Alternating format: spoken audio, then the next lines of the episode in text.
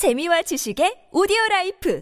팟빵 안녕하세요. 군사 돋보기입니다. 이번 전쟁의 기가 막힌 아이러니는 러시아군에 의해 금방 끝장날 것만 같았던 우크라이나군이 러시아군에 비해 우세한 싸움을 계속 보여주고 있다 못해 대규모로 러시아군 장비들을 노획해 자신들의 군 전력을 증강시키고 있다는 점일 겁니다. 그런데 최근 3월 30일 있었던 한 전투에서 이제까지 우크라이나군이 러시아군에게서 전차 노획을 계속해온 결과 공식적으로 전쟁 이전보다 더 늘어난 47대의 수량에 버금갈 만큼 많은 러시아 전차를 단 한 번의 전투에서 얻어내는 엄청난 이익이 있었다고 하는데요. 우크라이나군이 하르키우와 함께 개전 초기부터 수미 전선에 투입되어 집중 공세를 퍼부어왔던 러시아의 제4근위 전차 사단을 사실상 괴멸시키고 무려 42대에 달하는 전차를 그것도 당장이라도 굴릴 수 있을 정도로 멀쩡한 상태에서 손에 넣었다는 소식이 들어왔습니다. 그동안 우크라이나군은 러시아군의 전차를 총 117대 노획한 것으로 전해졌는데 이번 전과로 인해 총 155대의 러시아 전차를 멀쩡한 채 손에 넣어 고스란히 우크라이나군의 전력으로 재활용하게 되었는데요. 이번 전투 단 한 번의 승리로 인해 우크라이나군은 무려 전차 군단 하나를 창설할 수준의 엄청난 전과를 거둔 것입니다. 우크라이나군의 제93 기계와 여단이 전차를 46대나 보유한 러시아 기갑 부대와 맞붙어 압도적인 승리를 거두고 이 같은 전리품을 챙길 수 있었다는데 도대체 러시아군은 어떻게 싸웠길래 이런 굴욕적인 결과가 나오게 된 걸까요? 지금부터 알아보겠습니다. 전문가는 아니지만 해당 분야의 정보를 조사 정리했습니다. 본의 아니게 틀린 부분이 있을 수 있다는 점 양해해 주시면 감사하겠습니다. 지난달 2월 24일 개전이 시작되었을 때부터 러시아의 제4근위 전차 사단은 수미 전선에 투입되어 거센 공세를 퍼부어왔습니다. 키우 동쪽으로 약 280km 떨어진 수미는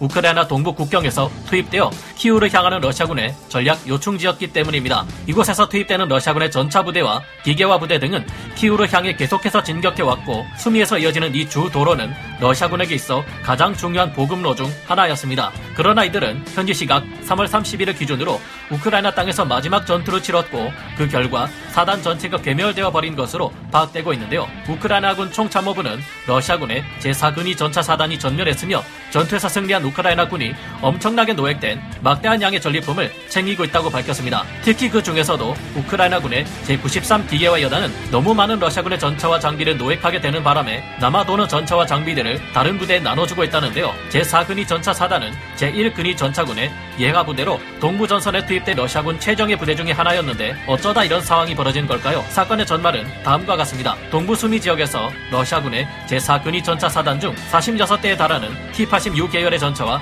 MT-LB 장갑 차량들, 투에스19 무스타 S, 자주 곡사포와 타이푼 트럭, 티그르 계열의 전술 차량들을 동원해 최후의 공세를 가기 위해 투입되었다고 하는데요. 이 러시아군 부대에 맞서는 우크라이나의 제93 기계화 여단은 노후된 T-64 전차를 중심으로 짜여진 한 개 대대와 기타 병력으로 짜여진 여단급 규모였다고 합니다. 한눈에 보기에도 우크라이나 측의 전력이 훨씬 부족해 보이는데요. 그런데 막상 트로스 얀네츠 지역에서 실제 전투가 벌어지자마자 4대의 T-80 전차가 격파되었다고 합니다. 그리고 바로 이어서 4대의 전차가 진창에 빠져버리며 기동불능 상태가 되어버렸다는데요. 나스프티차 양몽이 이제 본격적으로 시작되는 것 같습니다. 갑자기 전투가 시작되는 동시에 8대의 전차가 전투불능이 되자 나머지 러시아군의 전차들도 전투 중 진창에 빠진 상태로 빠져나갈 수도 없게 될 것이 겁이 난 걸까요? 남아있는 38대의 전차와 각종 전술 차량에서 러시아군들이 뛰쳐나와 장비를 모조리 버리고 정신없이 도망쳐버렸다고 합니다. 덕분에 우크라이나군은 부서진 곳 하나 없이 아주 멀쩡한 상태의 T-80 계열 전차 무려 38대를 비롯해서 MT-LB 장갑차, 2S-19 무스타 S 자주곡사포,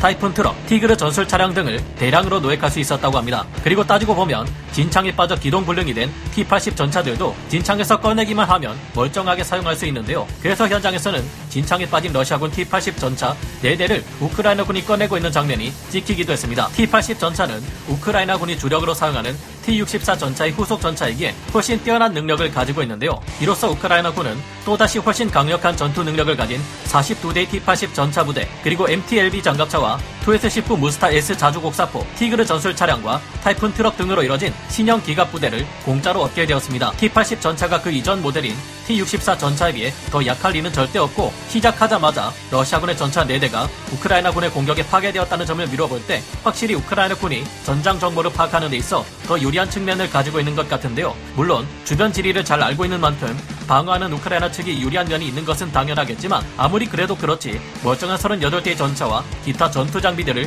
될 대로 대라하고 내팽여치고 도망가는 러시아군을 보면 역시 억지로 끌려온 러시아군들에게는 전투 의지가 크게 부족하다는 것을 알 수 있습니다. 탄약이 부족하거나 연료가 부족했을 수도 있으니 함부로 예단하는 것은 실례일지 모르겠지만 지금까지 러시아군이 보여준 태도들을 볼 때 우리가 생각해왔던 것만큼 이들이 무시무시하지만은 않은 것 같은데요. 이에 앞서 최근 제4 근위 전차 사단 예가의 제13 근위 전차 연대장이 거의 대부분의 전력을 잃고 스스로 극단적인 선택을 한 일이 있었습니다. 그리고 최근 재편성되어 수미 방면에 투입된 제12 근위 전차 연대 또한 우크라이나 군과의 전투 결과 가진 전력의 대부분을 잃고 도주했기 때문에 이제 사실상 이 제4근위 전차 사단 전체가 괴멸된 것으로 미국은 분석하고 있는데요. 아직도 이지훈 방면에서는 치열한 전투가 벌어지고 있고 나무세티아 방면에서 징집된 또 다른 병력이 러시아군 공세에 가담하고 있는 등 돈바스 방면에서는 더욱 치열한 전투가 일어날 것이 예상됩니다. 그러나 키우 주변과 북부 전선, 남부 전선 할 것 없이 우크라이나 군의 선전이 계속되고 있는데다 전투 때마다 러시아군은 점점 더 약해지고 있는 것을 발견할 수 있는데요. 곳곳에 돈자되어 있는 러시아군 병사들이 더 이상 의미 없는 전쟁에서 목숨을 바치지 않아도 되도록 러시아 측이 이어지는 협상에서는 진심 어린 양보를 보여주기 바래봅니다. 오늘 군사 돋보기 여기서 마치고요. 다음 시간에 다시 돌아오겠습니다. 감사합니다. 영상을 재밌게 보셨다면 구독, 좋아요, 알림 설정 부탁드리겠습니다.